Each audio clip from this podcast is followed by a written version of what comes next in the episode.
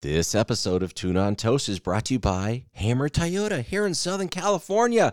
They've been the official sponsor of Tuna on Toast since day one. You know, it's been somewhat tough to get a car over the last couple years, but just over the last week or two, Hammer Toyota is loaded down with new and used cars. So if you're looking to buy a new car or lease a new car, trade yours in. I'm not saying you have to do it this second, but support the company that supports me. They are Hammer Toyota. Johnny, the general sales manager, he's a great guy and amazing at Hammer Toyota, and also a fairly good golfer. They're out there in Mission Hills, again, here in Southern California. Hammer Toyota, and check out the website as well H A M E R, hammertoyota.com. Your name is Striker? Yes, it is. That's fire. wow. I love sandwiches. It's called tuna on toast. I, I, I spit. I don't know what I'm doing. Strikers here. Tuna on toast. Yes, tuna on toast. Welcome to another episode of Tuna on Toast. Guys, we are back at it. If you are brand new to Tuna on Toast, keep in mind that you can watch every episode on my YouTube channel, Tuna on Toast with Striker, including this episode with the great Josh Klinghoffer. If you're wondering, Striker, where have you been the last four weeks? I'll tell you where I've been. COVID got me. You know, I do every episode from my spare bedroom. And obviously, if I'm sick, I'm not going to have anybody over here. So I wasn't feeling that well. I took a test and I was negative. So I still canceled um, a session, an episode. And then the day after that, I tested positive for COVID, which stunk. COVID for me was terrible, terrible, terrible. So then I had to cancel three more episodes. Right when I'm on the mend of getting better, Katie, my wife, got it. So I had to cancel a, a couple more episodes because we can't have people in the house. If Katie has it, the good news as we sit here today, knock on wood, Katie's feeling great and I'm feeling great as well. And I can't thank you guys enough for the support and the love that you have for Tuna on Toast just as much as you like checking it out. That's how much I love filming slash recording all these episodes. And our guest today is Josh Klinghoffer. Of course, I had heard of him in my life. Uh, I had met him a couple times, but really never got to know him until this episode. We know he is a 10 out of 10 talent, but he's such a sweet guy. He's self aware. It seems as if, and you'll hear in this interview, that he's worked on himself mentally to get from one place he was in until now. Of course, we talk about the Red Hot Chili Peppers. We talk about Morrissey. I learned so much about his life growing up in Southern California, out there in the valley, and the first instruments he played, and the bands, and what happened to him in high school and dropping out, and what did he do from there, and how are all these older musicians, when I say older, I mean older than me and older than him, always looking to him to be part of the projects. Why does that happen? We get into all of it. It's a really fun episode. Again, like all podcasts, no matter who's doing it, it's a roller coaster. It's up, it's down, it's here, it's there. And it's a lot of information. And it's a really, really fun hangout. And don't forget, Pluralone, that is Josh's project. He just released his third CD in a very, very short amount of time. So without any further ado, let's welcome to the Tuna on Toast studio the one and only Josh Klinghoffer. Thank you again for having me. I can't believe you're at my house. You ready to start this? Yeah. Three, absolutely. two, one, let's go. Striker, striker, striker, striker, striker. Very good. How are you, man? I'm okay. It's always like a crazy trip to me when a musician comes over, whether it's Brett Gurewitz or Tom DeLonge or Mike Shinoda, and here you are driving here where you're like, why am I going to this idiot's house? No, not at all. I, I, I grew up listening to you on the radio. Are you serious? Uh, yeah. So you're from the Valley area? Yeah. Okay. Yeah, I'm from. I grew up in Northridge. I mean, I first I was born in Santa Monica. I lived in Canoga Park, then Northridge, and now I live in Pasadena, which is where Pasadena is. We love Pasadena, but growing up out in the valley, I believe the valley is underrated when it comes to like the history of musicians that come from the area because there's a long, long list of great people. Uh, yeah, they're probably. I mean, gosh, it might be more extensive than I even know because uh, I, I probably spent more time investigating other places rather than where I was from. But yeah, I mean, certainly people moved to the valley later on too. Right. And why do they move to the valley later on? Is it because there's a CPK and a frozen yogurt within a mile of each other? Probably, probably. what kind of frozen yogurt? Penguins, maybe. Uh, pe- oh my god, I used to love penguins. I love. Um, There's still a penguins near my house. there, there's a penguin still out there. Uh huh. And yeah, at, at least last I checked. When's the last time you had frozen yogurt? you know, the last time I tried frozen yogurt from that penguins, I I went. I took one one taste and I was like, eh-eh. Like, it's not it's not 1987 anymore. Right. I'm done. what led you to get into music as a young person living out there in the valley, as opposed to maybe playing sports or being a sculptor or a painter? What the heck was it? Um, let's see. Well, I um, KROQ didn't play, uh, didn't have a sculpt a sculpture show, Right, yes. painting show. uh, yeah, well, I don't know. I mean, I guess you know, I, I feel like I'm the age uh, that caught the tail end of the analog world. So I was all about the radio. Um, I didn't. I. I uh, we didn't have cable most of my childhood, so I would see it at my grandparents' house. So it was always such a treat. MTV and and KROQ and any of the radio stations here in LA, uh, but particularly KROQ. Um, that's kind of. I mean, that that was my connection to the to the outside world. My my father, my parents both liked music a lot. My dad had a big record collection. Really? What was his record collection like? Beach Boys, Beatles, Zepp. Exactly that. Oh, that's what it was. Yeah, well, uh, that I mean, all over the map. I think my mother would uh, sneak a couple in. I remember, yeah, Beach Boys, Beatles were sort of two of my earliest discoveries you know, via my my parents. Um, but Culture Club, I remember we had Really? playing because that you know early Wow, '80s. yeah, of so course. that- that Boy was George, Culture Club. yeah, fascinating to me the the difference in the sound from the stuff that I think my parents generally listened to more of, which would have been '60s and '70s music. If you listen to a Culture Club song now, I believe that some of those songs, it's not necessarily like I stand so strong that they hold up, but they're good songs. Oh, they're amazing. They're put together really well, hooky as Oh, can yeah. be, catchy, and it's like, you know what? This is good. There, it is, uh, yeah. To me, it was never not good. I mean, they, like, uh, yeah. I mean, I think again to talk about the age. I mean, to have you know maybe 60s, 70s music be some of the first music you hear, and then the 80s, all the experimentation sonically that was going on in the early 80s. I mean, I remember being a kid. I remember specifically walking around the Queen Mary in Yes, Long Beach, yeah. and contemplating the sound of the snare drum that I just heard on the radio, and it was something like Culture Club. It was something like that, but I was just thinking like that. That just doesn't sound like. So Wow. I know I'm only thinking of that now, but I mean it just the, that that era, you know, the the kind Right. of experimentation that was going on, you know, in recordings and stuff like that was pretty mind blowing. I think to a young a young uh, young listener. So, who were some of the artists, whether they were right in your wheelhouse with your taste, or maybe you just respected, like I guess it would be late 80s into the mid to late 90s? Who were you like, wow, this is so good? Uh, well, I, I I had a cousin that was really into Morrissey, and Oh. so and so, like kind of far before I even really, you know, kind of became obsessed with that music. I saw I saw him as a character that was just the coolest looking person I'd seen in a while. So and then when coming back to LA because they all lived in the East Coast on the uh, yeah on the East Coast, um, I sort of noticed that I didn't have an older sibling, but I called that older sibling music. So all the cooler older people were into Depeche Mode and Morrissey, and especially here in LA, and it was all centered around you know listening to KROQ and. Um, Yes. Uh, so, I mean, those bands I could say earlier on, but I was a kid and I was also taken with uh, the stuff on pirate radio. Right, uh, pirate radio, absolutely. Guns N' Roses. And, Yes. uh, you know, all, all, uh, stuff like that. ACDC I liked as a kid. Um, Motley Crue, I have to admit. Well, Motley Crue. When I hear Motley Crue songs now, and so I think I was I was too young to get into Motley Crue when they were became popular in the 80s.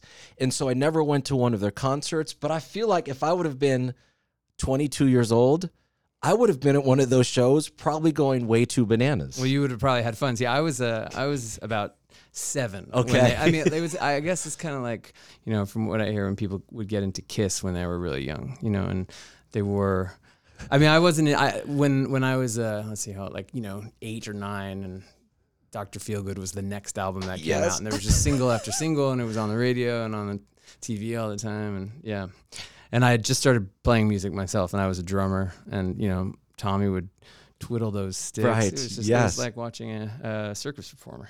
What did your folks say uh, when you said to them, "Mom, Dad, you know, thanks for playing all the Beach Boys and all this music. Uh, I want, I want to play the drums." Uh, this is how I remember it. I, I hadn't decided whether it was drums or guitar that I wanted to pursue, and my mother, oddly, just signed me up for drums. She must have thought that I had made that decision, but I didn't really uh, come to that decision myself. I was still sort of dawdling and walking around the music shop. Yeah. Um, Canoga Music in the Valley. Oh, And, cool. uh, And, uh, and yeah, she said, you know, your le- your first lessons Wednesday or whatever it was, and it was drums. So I started taking drum lessons for a little while, but you know, I don't think she really even thought, you know, what that w- what that decision would would mean, you know, three or four years down the road with all the, you know, all the weekend practices and the stuff that you had to endure as the parent of a drummer. Right. But if you look at some athletes at 13, 14 years old who's gung ho about playing sports, and the parents are gung ho, of course,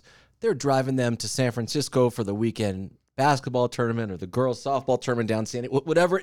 So maybe it's equivalent having a kid that's into sports and music. Yeah, and it's no, like kudos to your mom for doing that. That's yeah, awesome. Absolutely. Yeah. No, I mean, I've, those kind of realizations dawn on me, you know, daily, especially at this stage of my life. I don't have kids, but I, you know, especially with the joke I just made about, you know, what it sounds like to have that coming out. Cause they were always good about that. I mean, they would complain when I'd have, you know, the full band come over and just make, you know, a racket.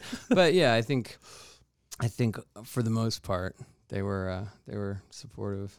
Who the hell was coming in your house and how old were you? Not name, but like, was this high school bands where you're like, guys, let's go to my house and do this? Yeah, younger than that. I mean, I started Oh, playing really? drums when I was nine, so it was from nine till you know, I guess sort of fourteen or fifteen. Because when uh, around fifteen, I sort of put the drums down for a bit, and that's when I learned guitar. I started focusing more on guitar. Did you have guitar lessons? No, no, I just, my I just kind of, I was sick of, I was sick of having. You know, being under 16 and needing rides with the drums. So I was like, ah, I got to do something about this. You mentioned at the top of the interview that you didn't have an older sibling, but the music was like your older brother. Throughout your career, from my vantage point, a lot of you, the people that you have worked with are much older than you. Yeah, yeah. Is there like a, a reason professionally that happened, or is it psychologically? What was gravitating you towards them and them towards you? Uh, that's a good question. I, I think I mean it all started with Bob Forrest, and then another my Bicycle thief. Bi- yeah, and and he was in Thelonious Monster. Yes. in the 80s and early 90s, and part of a larger scene here in LA that I was too young to really know about at the time, or obviously be a part of. But um, when he sort of you know left his former life behind and was sober now and wanted to do some music, his girlfriend at the time, whose brother is still one of my dearest and closest friends, she she just said, you know, you should you should play with this kid that lives around the corner from my parents, fr- and you know my brother's friend. You Yeah. know, um, and I've said this to someone recently. He called and left a message, and I, we started playing and hanging out. I was 17, and he was 38 or s- 37, and you know, I I don't see myself hanging out with a 17 year old now. You know, I'm 42. So, yeah, um, you know, thankfully he thankfully he took that chance, and thankfully I was mature enough to you know not be a complete embarrassment. Um, but yeah, we started playing, and I think maybe because of the fact that I was always so young and around him, and then around this person and that person, and sort of. I was always, especially then, incredibly shy, mm. and uh, you know, I even I think of it as having to have this conversation with myself at some point. Like, this is you're gonna, this is not gonna serve you well to continue to be this shy. But I think I just sort of have always been the type of person that can walk into a room and sort of evaluate the situation or the people around and kind of maybe serve what needs you know kind of serve the situation or Yes. serve the people and Yes. how, what they might need to to succeed so in, in that that might be a, a window into why it's always been uh, it's always I, I've always been someone that can kind of get along and play with other older people and you know because I just sort of I I, uh, I respect them and I I sort of defer to them in a lot of ways and I sort of you know, not that I always agree with everything everyone says, but I, I sort of trust their instincts, particularly back then. And I'm just sort of there to make, you know, I'm sure it comes with a lot, of, comes from a lot of insecurity as well back then, Yeah, uh, yeah. especially. But yeah, I think I'm just, you know, I sort of uh, I appreciate all the wonderful things that these people have done, and I just want to, I want to, I want to So be uh, next to it. And I want to learn from it. Right. At 17, though, 18, even 19, 20, 21, if you line up a thousand 20 year olds, how many of them are going to show up on time to a practice? Oh well, well, you, uh, you could ask Bob about that too. I, I wasn't always on time, but see, that was because I was coming from Northridge. So I always, I it took me well into my late thirties to sort of really get it through my mind that you needed to, uh, you know, you needed to plan for the drive. I was always too irresponsible for that. I was Right, like, okay. I'm doing something. I don't care if it's going to take me an hour to, and a half to get there. I'm, I'm going to, you know, I'll leave in a bit. Yeah. So I was not, I was not always on time.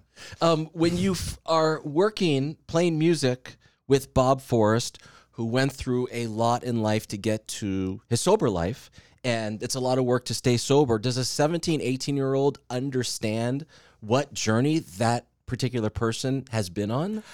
Um, I, don't know if I understood at the time like I like I would now, but I, I remember at that time he was newly sober, so there was lots of you know li- like less than a year, I if I remember correctly. So there was lots of um, you know there were there were days that were harder than others, and I remember you know there being a lot of worries perhaps if things weren't going right in the world around him. But um, yeah, I definitely understand it more. But I, you know, I have uh, other experience with that, so I was aware of you know the concept of sobriety and and what it you know what it means to someone and and all that. Yeah, I wasn't completely new to that.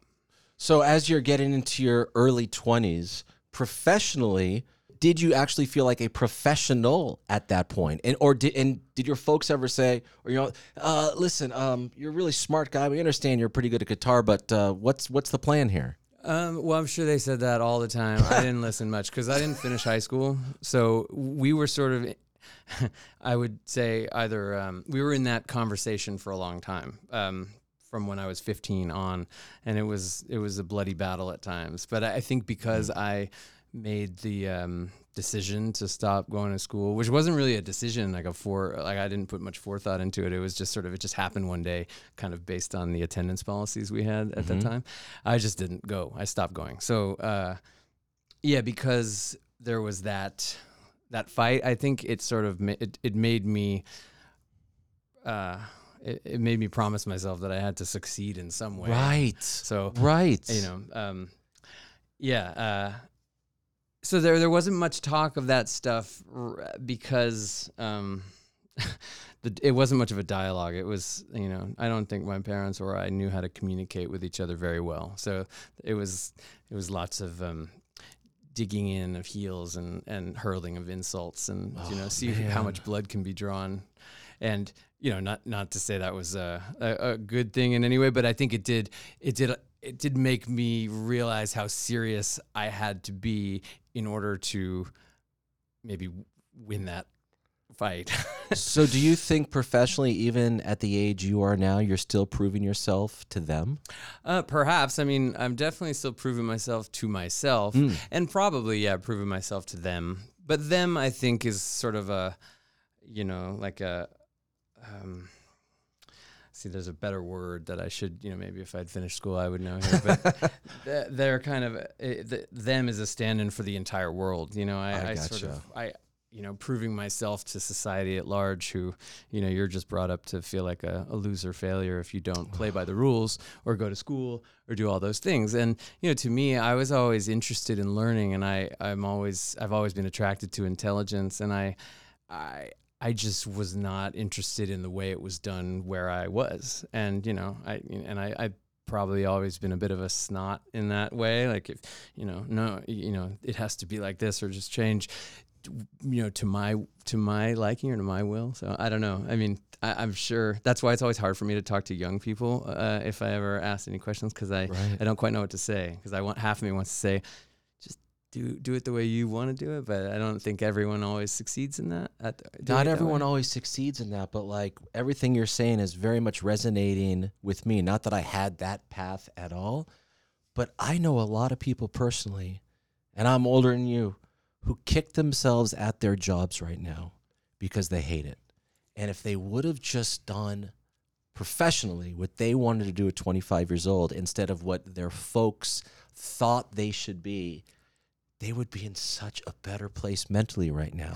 And they're they have regrets over that. Yeah, and I think you know I'm lucky to have had this experience or that experience early on to sort of show me a paradigm of that. You know, like I, I was at a young age conscious of the fact that uh, my parents' generation suffered the cultural and societal pressures of their parents' generation, and I wasn't going to do that. I mean, to me, it was it was always sort of like. Um, you know, it just to me it was it, it just didn't make sense to do that. You had to you have one life, you know, so you have to. I'm still at the age I'm at with the experience I'm at. I still deal with money in the same way I always have. So you know, I'm still having these conversations with people, just on Yeah. a different, larger scale, perhaps than then. But you know, and it's never good to uh, to worry about that kind of thing or to. But at some point early on, I just sort of made the decision that, you know, this is the one my one life, and I'm gonna I'm gonna go down in a blaze of glory, Good which for is you, you know probably a single I had around that time. Bon. Right, Bon Jovi. sure, I watched. that Good for you. Josh. The- Seriously, that's awesome, man. And you know, you it seems like you just you never stop working. You're a busy guy. You mentioned Morrissey a bit ago. I have questions about Morrissey. I have questions about Eddie. But Pluralone, this is the show. This is your third full length. It just came out recently. But when did you record this and with who? And get, have a few details on this? Yeah, absolutely. The um this this one was a strange one because it was born eh, during the the pandemic. It was kind of begun as a band four person collaboration with um the old band that I had before I joined the Chili Peppers, which was called Dot Hacker. Yeah. It was a four person band, and we hadn't done anything in a long time. And we we all four of us contributed to this song for our good friend that had a traumatic brain injury. So you know, and I remember you know because of the fact that there was a greater purpose at play for that song, there was zero um, opinion or artistic you know quibbling uh, everyone just kind of surrendered themselves and did what they could do to make the the project in front of them the song in front of them better.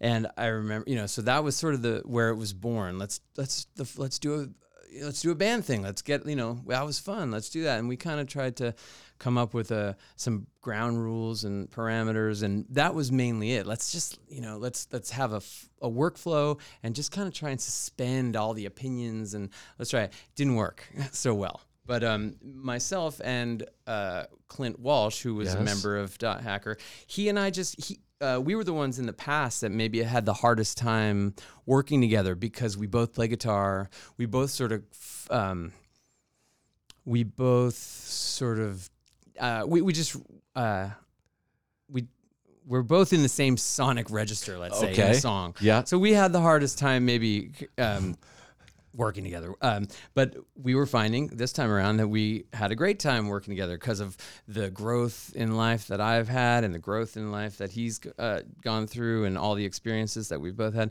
So that's how it began. So I, I got so excited about the idea of working with the that band again and just doing something that I wrote 10 things pretty quickly. Wow. And um, yeah, it was it was kind of during the pandemic still, which I sound like a maniac when I talk about it. But that for me, who had basically been felt like I'd been running around the globe working for twenty years straight. This was my first time off, ever, you know, since since basically meeting Bob Forrest. So you weren't going stir crazy at home. You re- kind of enjoyed, well, of course, horrible things happen in the world, Oh, but you were course, and I- enjoying yourself at being at home, just kind of kicking your feet up, but working on stuff. in- just fill it in the blank.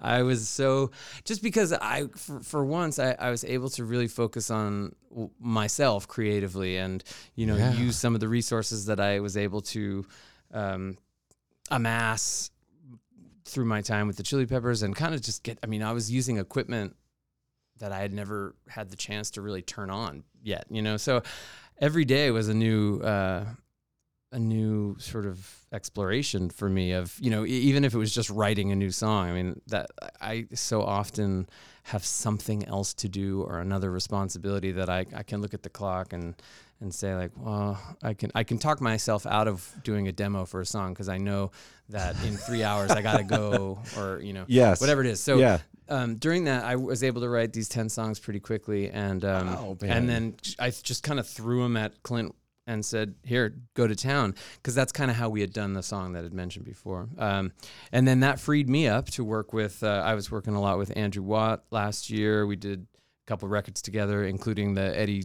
Vedder solo album. Right? Yeah. Uh, yeah. So it was it was an amazing kind of experience to have this record here um, being worked on and produced whilst I was free to go do the other thing. And, and essentially it was because I was able to, for once, write something and have faith and trust in someone else's input and collaborative energy that I, I kind of just let it let it go. Ooh, and I'd never done that before. Even in, you know, in other bands I'd been in, it was Yeah. always hard for me to just really have the trust in in other people or someone, you know. Yeah. So, But so even for me, it was a, it was a big growth, you know. Right. So I was actually sounds like getting off the whole time, and you know, even if even if it was, uh, you know, the first thing I heard, I was a little suspicious of. All I had to do was take a deep breath and listen another time, and I was into it. And for me, you know, uh, it's very. I mean, for anyone, how rare is it to be doing something creative and really watch yourself grow at Totally. the same time? Good for you. Um, you mentioned Eddie Vedder working on his solo record. How in the have you known Eddie for years? Like, what was the Well, phone call I've the known text? Eddie for years. He hasn't known me as long. but, um, Earthling, his album, right? Yes. Yeah. Uh, and we, let's see. I mean, I I met him a few times, very briefly along the way. Uh, the Chili Peppers and and uh, Pearl Jam finally sort of collided at Jazz Fest 2016, where they played on a. I think we played on a Saturday and they played on a Sunday, or vice versa. They were on Saturday, we were on Sunday. Um, but uh, we had just put out the Getaway, and um, Chad Smith and I had Yeah. gone and done a interview with Mike McCready for the Pearl Jam radio station. So that was kind of one of the first weekends that we were just in each other's space more than you know just hello in passing. Um, hung out with Jeff Ament that weekend. We both went to see uh, Daniel Lanois play with Brian Blade at uh, at some you know a little venue in New Orleans. So just many kind of run-ins that weekend. I kind of I remember. Joking with Eddie a little bit about airplane, like made an airplane joke. as- movie? yeah. Oh my God, we you already made- that's our second well, 'cause I think reference I was drinking. Uh, Yeah. as we were walking up stage and we were talking, and I doused myself, and I went, "Ugh, drinking problem." Right. Did he laugh? Oh yeah, and He that did. was you know that was that was a you know yeah. I mean uh, you know airplane fans. Yes, of course. Do you think that so many of these musicians who have been doing it a long time, who are older than you, because of how good you are and the way you work, they are looking for someone to pass the baton to and to make sure that the music continues to be done in a way that they think is good and credible and their brain is in the right way. And they're like they've been passing the baton to you since you were like 25 26 years old? Well, uh, perhaps. I wonder if more because it's it's interesting because I was I spent my entire 30s basically in the Chili Peppers. It was um, wow. I, I joined the year I turned 30 and left Amazing. basically right after my 40th birthday. So, um, yeah, I think I'm no longer at an age. I think the you know, The baton was the already young, yeah, the, well, the younger generation would probably kneecap me and steal the baton from me if I even managed to hold it for a second.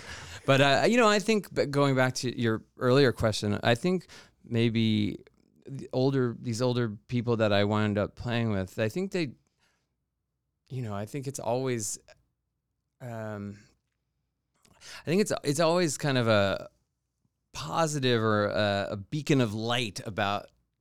Um, I'm getting tongue tied here. It's okay. It's always it's always kind of a, a, a it, when you see someone who's younger than you that you can relate to that listens to music or appreciates any art in a in a way similar to you perhaps it mm, allows you to feel that the world isn't dying Right. because Right, yes. I, I think I tend to feel like that probably a little more than I should and I feel like the world is perhaps you know getting or just becoming different to how it was when I was younger. Quicker than it was maybe for them and me age wise. Yeah. You know, like when whenever the internet came into, you know, kind of became prominent in the 90s. I mean, I feel like that was such a massive acceleration between how people experience the world uh, different to how we did, you know? So, yeah, I mean, perhaps just when they see someone that's younger than them that grew up appreciating music that they made. And they trust my instincts when it comes to music or art or just any or, or or just life. They don't think I'm a babbling moron. You know, I think it gives them hope that they did something positive in the world. You know. Wow, that makes total sense. Are you able to sit back and appreciate what you've accomplished in your career so far, or are you just always like, "I'm working, I'm doing this, I'm doing this. I'm I'm still very young person, even in this profession." Because I mean, man, like I'm older than you, but I look up to you. Like you have done it the right way and with such credibility and sticking to your guns. Thank you. Uh, That's um, very flattering to hear. I um, I'm only appreciating it a little bit now. I think I mean just, but mostly because uh, that because I've finally gotten to a place where I feel like I've given my own creative avenues a bit more time and a bit more care. There was a period before where the answer to that question would have been no, absolutely not. You know, like even in the Chili Peppers, that was a, an amazing honor and a wonderful experience. But creatively, it was very difficult. You know, y- a band of that size, they work on a schedule, and you know, you could write 500 songs, but you're only going to get to work on a couple of them every couple years, you know? So it's, you know, playing in front of the audiences that band plays in front of and, and just hanging out with those guys. It's all a positive experience. But creatively, you know, it's sometimes difficult when you've got a lot of ideas and you want to work, work, work, work, work, and just come up with new music. So I think I've only started to um, appreciate what I've accomplished recently. And I think it's a combination of producing more work on my own, which when I put out the first Pluralone album uh, and was originally asked to go on this Pearl Jam tour, there was only the one album. Now there's three. uh, Yes. thanks to the pandemic and, and me having all that time to make one last year or two years ago. Um, I mean, very prolific. One one a year is amazing. yeah, no, I mean it was it was it was nothing but work for me, uh, you know. Yeah, so I think I've been able to appreciate it because I've been able to finally give myself some attention creatively, and then also I think now at, at uh, the age I'm at and the relationships I've been making recently with yet another band of people I look up to and respect. I mean, I finally can. I finally. It's harder for me to pass the buck and say, well, you know, come up with some ridiculous excuse. I mean, I can finally be proud of the fact that I might be, perhaps, maybe, a decent enough person that um, these people consider me uh, a friend, which is really all that I. I mean, I remember. I mean, that's kind of that's another thing that I've. Um, that I've always been lucky enough to kind of have, uh, and it's probably from a combination of things and experiences as a young person. But at a certain point, very early on, I just realized that it was all about friendship and connecting with people on a deeper level than just playing an instrument or you know the, the, how you played or what you were able to accomplish. It was about understanding people in a, an emotional way, and that was that became my my sort of driving or my my organizing principle. Let's say. Right. Um, when you're touring with Pearl Jam, Pluralone, you're playing your songs and you're busting your ass on stage, but you're doing double duty. You were doing double duty on this tour, right? You would play a set and be so celebratory. I bet after your set, oh yeah, that was awesome. Sometimes. oh no, I'm sure almost every time. And then it's like, okay, refocus. Now you're gonna play guitar with Pearl Jam on every one of these shows. Is that easy to do physically and mentally? Uh, yeah, um, mentally, I mean, it, it, it has been a bit of a, um, it's been a wonderful workout mentally to do it. Luckily, my, especially guitar, Yeah. luckily my workload with Pearl Jam is lighter than, you know, than it's been in other musical situations. Yeah, Okay. I, I, I don't, I don't play the whole show. I, you know, I have, um, I, I, I generally don't play on songs early songs of theirs because they kind of they they got on fine without me. Yeah. I was mostly brought in to sort of cover some of the newer stuff. Oh, cool. particularly the newest release they've had, the Gigaton Yeah, album. yeah, yeah, yeah. uh, on which I play every song. I think. I think I'm up. Right. Yeah. So, um, and I I love that m- music, and I love the record that they put out two years ago. So, um, you know, it's such an honor for me to be a part of that. Uh, those songs, but then it grew after we didn't go on tour originally, um, and then we did some shows at the end of 2021 so we've rehearsed now three times for the Gigaton tour. So my my repertoire with them has grown. So I do play a little guitar here and there, play a couple little guitar parts on older songs. Um, but I'm mostly playing percussion and singing backgrounds. and, Nice. you know, a bit of keyboards here and there, not much, but yeah. I mean, so it it, it is You a a wonderful sort of juggle juggling act to because a lot of sometimes it's like learn a song like that, and it's actually been great for me because I tend to over just overanalyze things, or if if I'm let alone, you know, I might sit there and overthink my opening slot. But uh, we had an instance last the last week of this tour where Matt Cameron sadly had to be Right. left behind in Phoenix. So there was some drumming to to uh, cover, and I mean that was the, the I saw so clearly, like wow, that when there's a greater purpose and there's something more important, I went up and had the most free uh, kind of you know, just sort of automatic style opening set because I had so many other songs in my head and to think about. Then on, Yeah. the, on the flip side, the second night, um, I there, nothing was different. I just had a couple other songs to think about drumming wise, Yeah. and my mind was a mess. Oh, uh, I couldn't no. remember my own lyrics, which is always kind of hard for, me anyway. Pluralone. Yeah, yeah. you're out there. Oh, Oh, yeah, yeah. Well, the thing about Pluralone, especially the older stuff, is that I never had the opportunity to play live. So I would make these records, I'd sing the songs, and then I'd retire them. And then uh, most often I'd go back to the Chili Peppers or whatever uh, I was doing at the time. So learning my own songs has always been kind of a funny thing because I don't I, I don't have the uh, the chance to just hit the road with my band or whatever it is. So yeah, so my, my mind was a mess. I was singing wrong words. I was, you know, it was, but but but at the same time, like because of my playing with them and there just being this sort of team attitude, and we're all just we're all in it together. Like I, I don't trip out about having a you know a quote unquote bad show because it's actually not that bad. I had that's another bit of growth I've had lately. I I I'm not you know. I'm not saying everyone's like this, but I like seeing that. I like seeing uh, uh, someone on stage, you know, that hopefully you can clearly tell that their heart is in the right place and they do something interesting. But I don't need to see perfection. I want to see someone Right. be a real person. Yes. In fact, I don't. I barely go to shows anymore because I just I'm kind of sick of the entire presentation. You know, I just I, I kind of would prefer seeing someone play in the parking lot. You know, than So rough edges to you are attractive. you don't want uh, something too too perfectly smooth. Yeah, I mean that second night in Oakland was crazy, but at the at the same time, uh, the, not every uh, very few people in that in that room know my song, so I don't think they'd even tell. I just could tell that my mind was a mess. But um, like I say, it's like th- there was It's no okay control. I could have I could have uh, I could have practiced all day long, and it still may have happened because I had other things in my mind.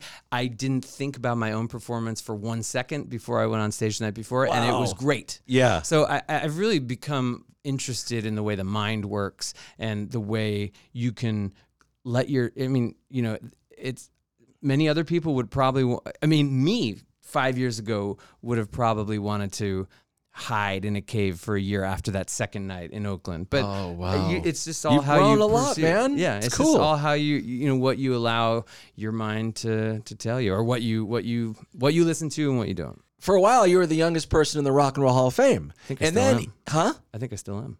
Oh, you are? Yeah. I thought Ilan Rubin, Is he in? he's in. Oh. So I don't know. Do you two know each other? No, no, no. I know he played with Nine Inch Nails. He though, still right? does. He's been Oh, playing. okay. He's the played drums longer than anyone with Nine Inch Nails, and he's the drummer in Angels and Airwaves, Tom DeLonge's band. Oh, got it. Okay. And he's got some awesome solo music. And he's been in this chair. He's been on the show.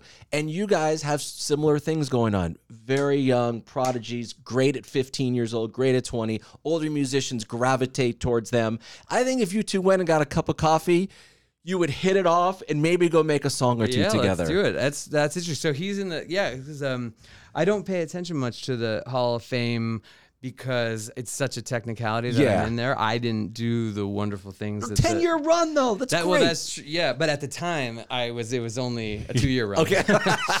so I felt like a bit of a fraud being up there. But you know, they they uh but yeah, no, I mean it, to me to me it's kind of a funny thing to uh to give awards for creativity like that, but obviously everyone who's in the hall deserves it and um deserves recognition period. And just rock and roll or you know the the thing that we all love deserves some uh a museum. It's basically a museum, and you know, rock and roll is basically over.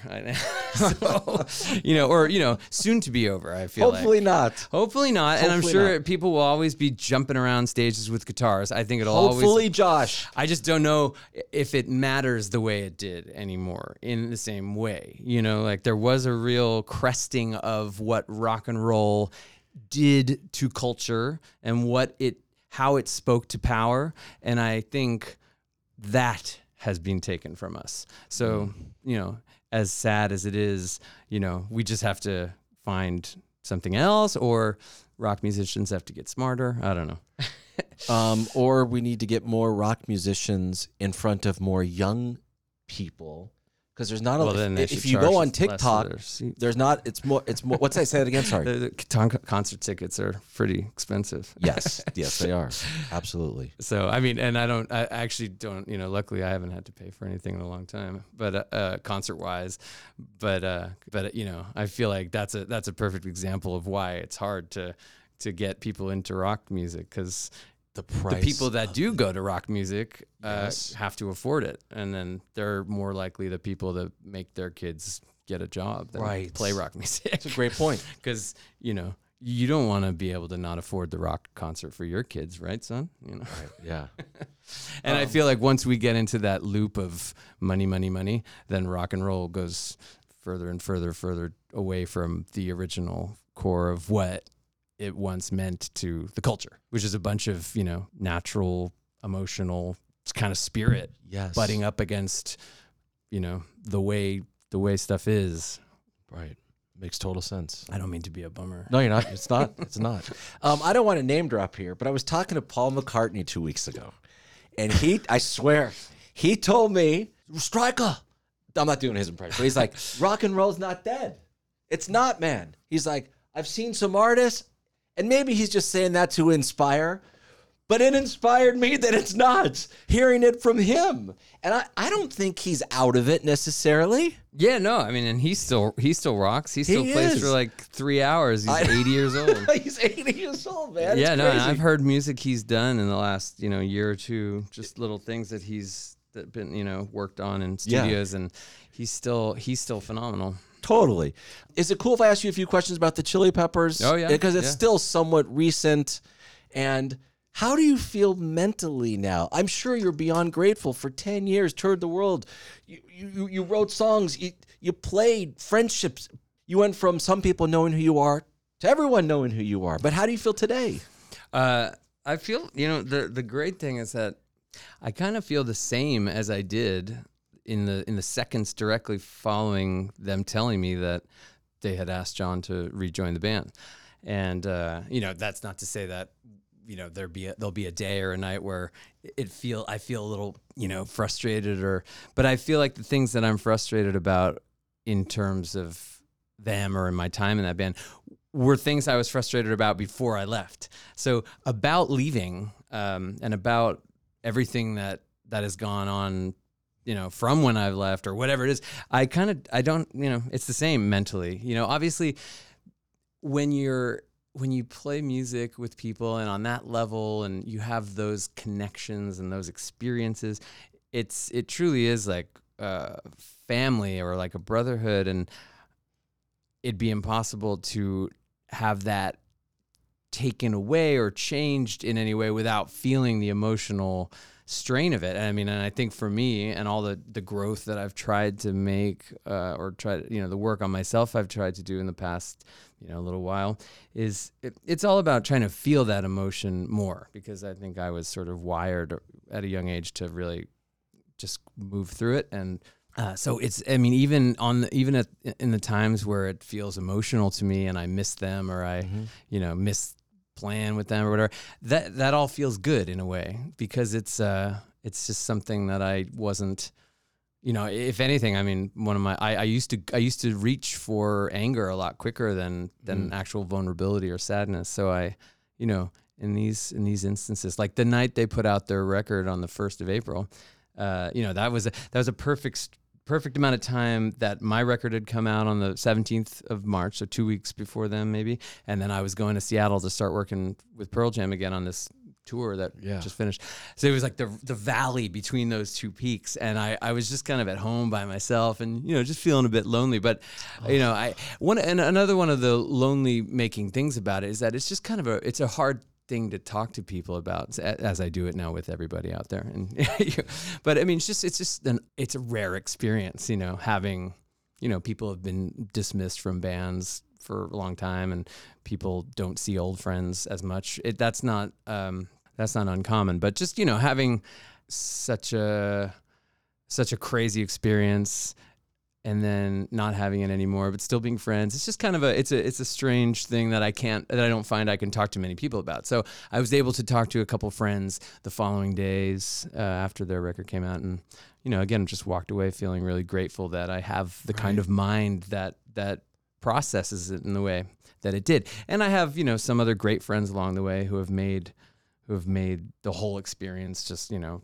wonderful and make sense. And yeah again i couldn't be more grateful to them for all the experiences i've had with them and you know my as, as i've said my only regret is just not not making more music with them because i thought if anything I f- the narrative that they that they're pushing that there was difficulty making music and that you know john coming back was i mean i i i just know from my experience that that's not that's not how I would I, wouldn't say that that's necessarily the whole story, you know. So yeah, it's just a shame that more work wasn't put into formulating the kind of relationship that would, you know, ma- make for more music, you know. And I think, you know, there's there's reasons for that, and and uh, yeah, that's so that's it. Who who let you know that Josh is we're not going to continue with you anymore? John's coming back. Oh, the, f- the three of them were were all there. Oh, they It were? was- Okay, Yeah, just you know, they they do things in a very kind of brotherly way, and um, but Flea's the one who vocalized it, and uh, yeah, it was. Um, uh, but I think I said this back then around the time. Like I just kind of I took him in and I had my eyes closed. I kind of just I really tried to hold on to the love that I have for those guys, and um, you know, because if anything ever got stressful down the road, money wise, or like because my you know my income went from what it is with them to zero at the time. You know, before I knew I was going on tour with Pearl Jam, you know, it was just basically taking someone's income from them, you know, on a dime. So I, and you didn't ex- you didn't know this was going to happen. You had no idea that John was going to potentially want to be back part of this. No, no, this no, no. There was a bit of like, you know, it's not like it was a monogamous uh, relationship or something. but they, you know, they, they're Flea and John had been kind of hanging out and playing Mm-hmm. and stuff. There, that was they, they were fostering that relationship again, and I didn't know that. No, it was sort of secret. And um,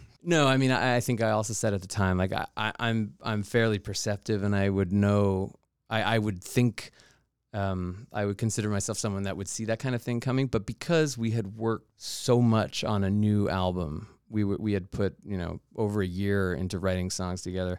I just kind of thought that we were gonna carry on making that you know that that music. Right, your life is going to be Chili Peppers for quite a few more years. So, yeah. what happens to those songs? They just they're d- deleted in the computer, saved in the Yep, computer. They're they're they're on ice, I guess. As. Wow.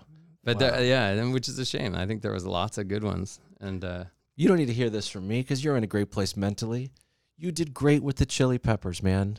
Those albums are really good. The songs are great. I saw you play with them many times, and it was a freaking joy, dude. Thank you. You're great on stage. The chemistry looked amazing. So, I'm just, I just want you to know, man. Very, so much love for you. thank you so much. Yes, of course. Yeah. No, I, I you know, I, I think um, if if it had happened to you know that I was that I was dismissed from the group five years before it did happen, I probably wasn't able yet at that point to deal Mm. with it the way I am now. And I, I know I think I can honestly say that I I tried very hard to you know formulate a our relationship with all of them, and I think I did, and I think I'm their friend. I think, and that's kind of the most important thing, you know, musically. You know, I think John and Flea have a long and deep connection that Yeah. comes back from when John is 17, 18 years old and Flea is, you know, in his late 20s or whatever. And their lives at that point are so different and it's really all they care about is music and those connections. When I come along, it's there's there's so many more concerns and it's quite hard to to form a musical bond with a new person anyway but especially when you know everyone in the band has kids and that we just don't spend the same amount of time playing yeah. you know all those things. And i you know it's like I, if if you're aware of all those things like i said i can be frustrated about it but i'm not i'm not frustrated at any of those guys. I'm just sort of frustrated that and I may have succumbed to this kind of thing uh, in the past more so, you know, feeling like a victim and you know, like darn, I, I, but it's that's ridiculous. I just, you know, I wish, I wish it could have been there could have been more music made. I mean, that's really all I care about. I have a lo- I am I'm very lucky in that way that I, you know, started playing with people at a young age. I I'm pretty irresponsible when it comes to be or I'm I'm I'm not really like a normal adult. I just never chose to live that way. So I can kind of be carefree in that way and just say all I want to do is make songs. All I want to do is make music, you know? So Yeah. I and I spent a lot of time being friends with John when we were when I was younger, and you know that's that's kind of how he is too. So I'm you know he's he's a very dedicated artist and musician, and you know we spent a lot of time together and we made records together, and Right. I'm sort of you know like Is that relationship in flux right now?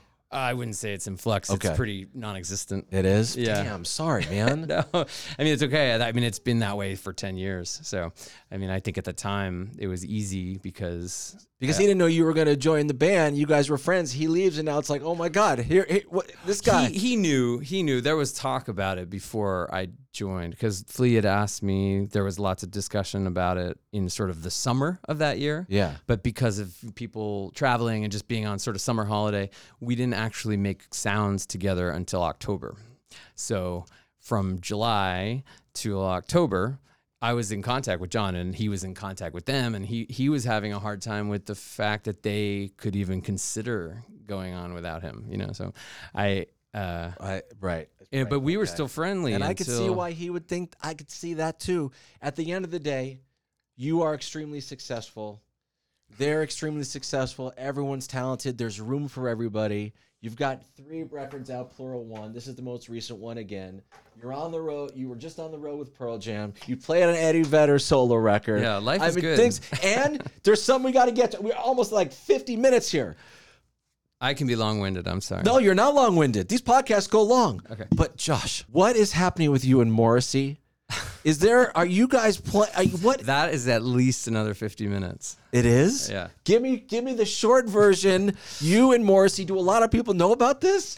Uh, well, I don't think they did, but they, I, it's little bits have snuck out Okay. recently. So, uh, but I, we but. I, but well, I will say though, I don't, I don't, I, I don't consider myself uh, a good source for information on this topic because sadly, this record that I made with him or was a part of was over a year ago and it's not out yet. So if anybody follows Morrissey or is a fan of his or Yeah. if anyone knows anything about what's going on these days in the culture, they can sort of put two and two together and perhaps make sense out of why a great Morrissey album, you know, one that he said is his favorite. Whoa. Um, I, he said that in in the NME, I think, or somewhere. So an album that Morrissey made that he is hailing as his best um, is not out yet. If that tells you anything about the struggle that he might be going through to get his music out these days, um, that might be an excuse for me to say there's there's enough going on around the release of this album that I don't feel um, like I- I'm the right person Fair to enough. speak on it. Fair enough. Although I will say I do have a lot of opinions about it. I do think it's a fantastic record, and I think it should be out.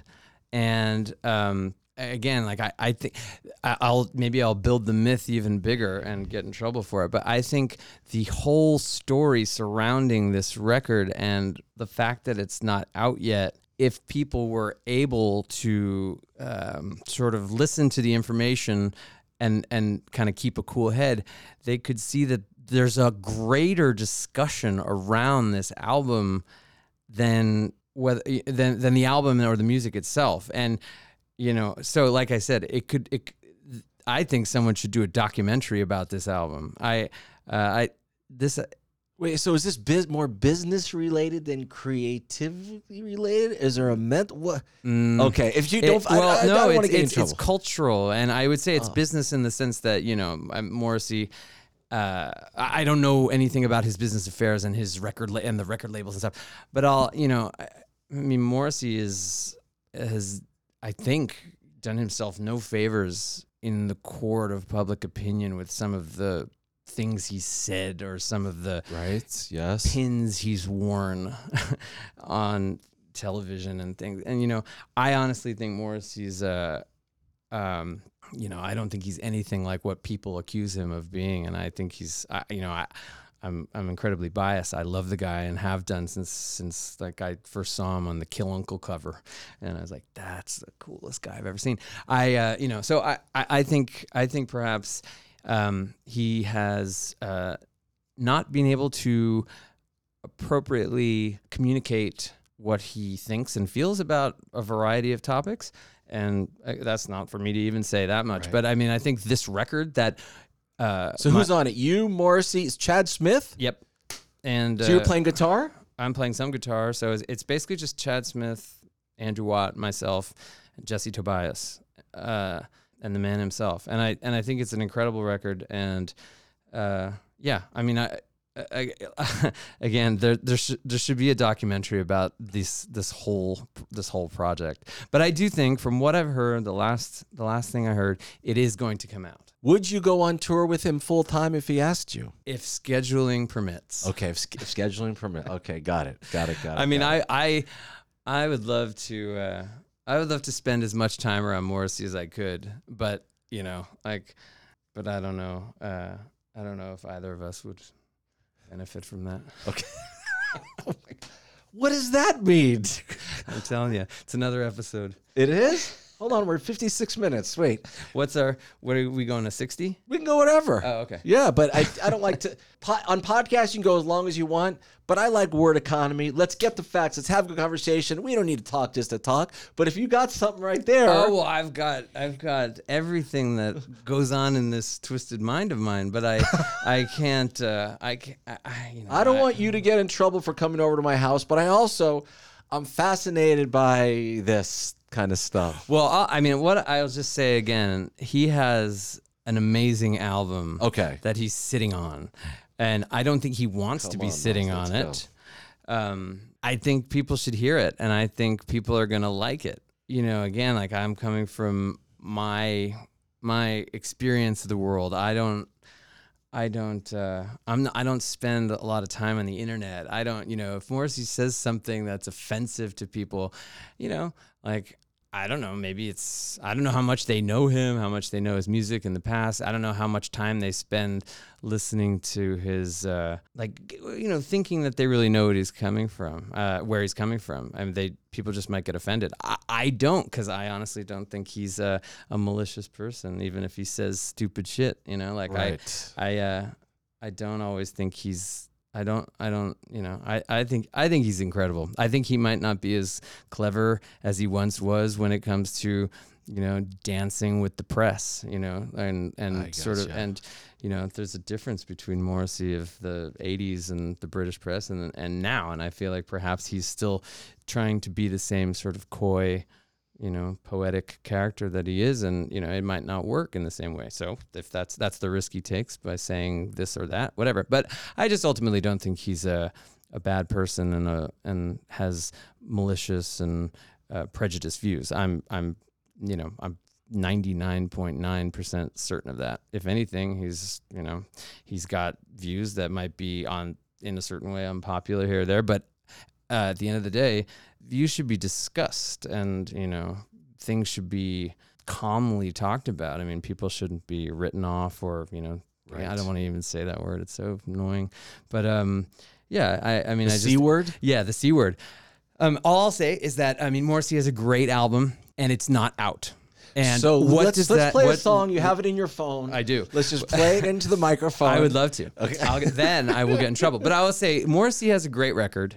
It's in my phone and it's not on sh- on it's not Uh, in no, stores. okay. What does that say about the world we're living in? Because where are we going to be 20 years from now? How many people will be making records or making songs that are supposed to make you think? Basically doing what I thought rock music or you know art in general was, which was to make you think, to start a conversation. That's what I thought we were supposed to do. How many people will be doing that or scared to do it in 20 years from now if uh, Maybe even in five years from now. Yeah, exactly. So what what kind of world are we moving toward? What kind of Orwellian or, you know, cultural void are we moving to where rock music or any music or any artist is scared to r- even write a song? I mean, Morrissey did some writing on this record that is so multi-leveled and just so thought-provoking and so wonderful to me. I mean, whether you agree or not. I mean, I I don't agree with a lot of things that people s- say, but you know, I Right. I think it should all be said. You know, I mean, the the best the best way to fight bad ideas is with conversation and good ideas. And I'm lifting that from p- other people that I hear say that. But I mean, the best way to fight stupidity or you know, you know, ill thought concepts is uh, by having clear good ones yourself that you can you can express and and kind of have discourse over. So yeah. Anyway. Anyway. I have part of an answer to the question. Where are we going? You know where we're going? We're going. World's going to a place where everybody has smooth edges, and you can't get creative when you have a smooth edge. You can't be left of center with the smooth. Everyone's just going to be a robot, and we hope we don't get it to that point. We don't want to make anyone mad and make people feel bad. And by the way, this is not about Morrissey. What I'm saying here, if you're going to list ten people that have said bad things on the internet, in the past, I probably won't even remember what they said anyway. But if their actions have been bad year after year after year, now that I'm not in favor of. Yeah. Are you with me on that? Oh yeah, for sure, Okay. for sure. Okay. Yeah. All right, listen. let let's wrap it right there. Shall we wrap it right there? Yeah, yeah, probably. Okay. Cause another thing. Josh Klinghoffer for everybody. I'm so pumped that you brought over CDs. This is the show, Pluralone. Please investigate all of the music he has created. What a great career and what a dude you are, man. Thank you so much. Thank you for being on. Thank you for having me over. Man, that was that was a real treat. All right, guys, thanks for thanks for watching another episode of Tuna on Toast. For Josh, I am Stryker. See you guys later. That's another episode of Stryker's Tuna on Toast. Promise it'll get better. Most likely. For sure.